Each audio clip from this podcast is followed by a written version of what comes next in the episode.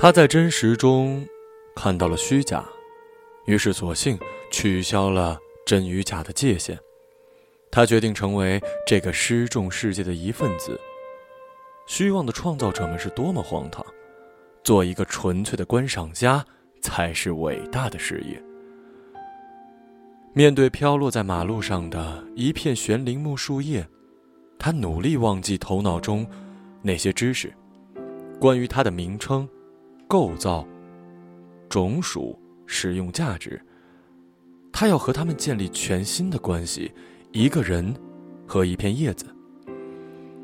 他想，自己也不过是一片人形的叶子，而这片叶子也自有完整的生命。他将这片叶子捡起来，夹进一本薄薄的诗集。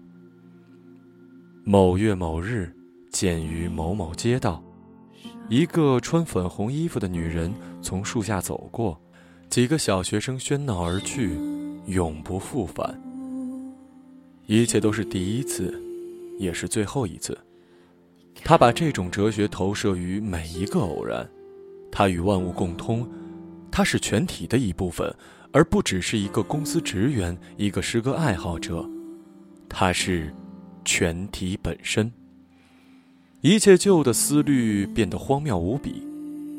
金钱、地位、名声，大树的树冠何曾耻笑过水面上的浮萍？太阳也从不遗弃肮脏之地。在这个无善无恶的世界里，他用身体思维，他对一切都感到着迷。大与小，美与丑，新与旧，都失去了意义。他仿佛是在这个城市里终日漫游，他仿佛生活在时间之外，犹如从一个野心勃勃的植物学家变成了一头直逐林间的野山羊。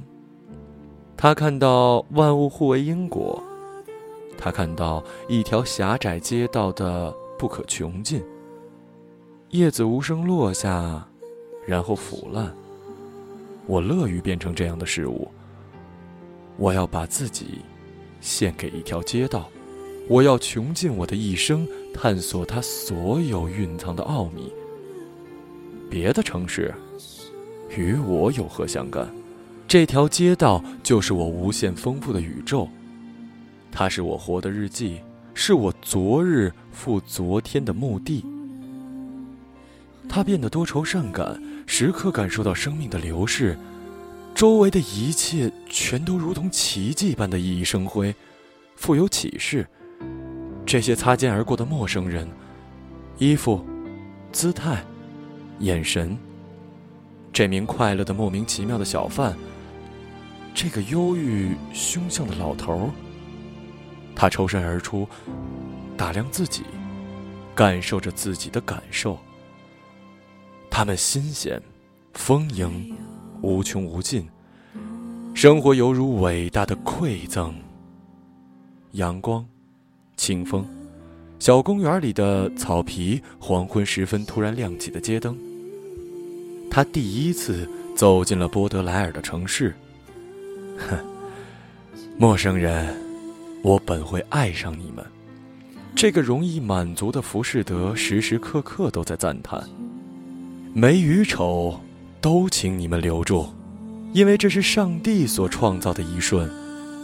他是第二个秘密见证人。在这个生活美学家面前，世界变成一座无尽的画廊，每一个场景，每一个偶然，都是一幅伟大的杰作，有着清晰可辨的独特笔触。那些画中人却完全不懂得欣赏自己的神秘。对于大师的风格，他们丝毫不以为奇。他们像天空一样，不懂得自己的辽阔；他们像婴儿一样，不懂得自己的天真。后来呢？后来我在酒桌上见过他一次，我简直无法理解神明的意志，在那个审美家的身体里，居然冒出一个轻浮而放荡的灵魂。当年那个羞涩寡言的青年。现在居然满嘴猥亵的言辞。我看到当年对平凡之物的赞美，变成了对崇高之物的嘲笑，最后，变成对卑微之物的偏好。如果说他曾像一个白日梦患者一样着迷于和一片悬铃木树叶的对视，现在，他已经从梦中醒来。他现在更愿意迷失于交换的快感。在当年那个和平宁静的青年身上，其实涌动着一种巨大的热情。现在他已经消耗殆尽，在他的青春期的最后一个阶段，那种巨大的热情与整个世界，内与外，曾经保持过完美而短暂的和谐。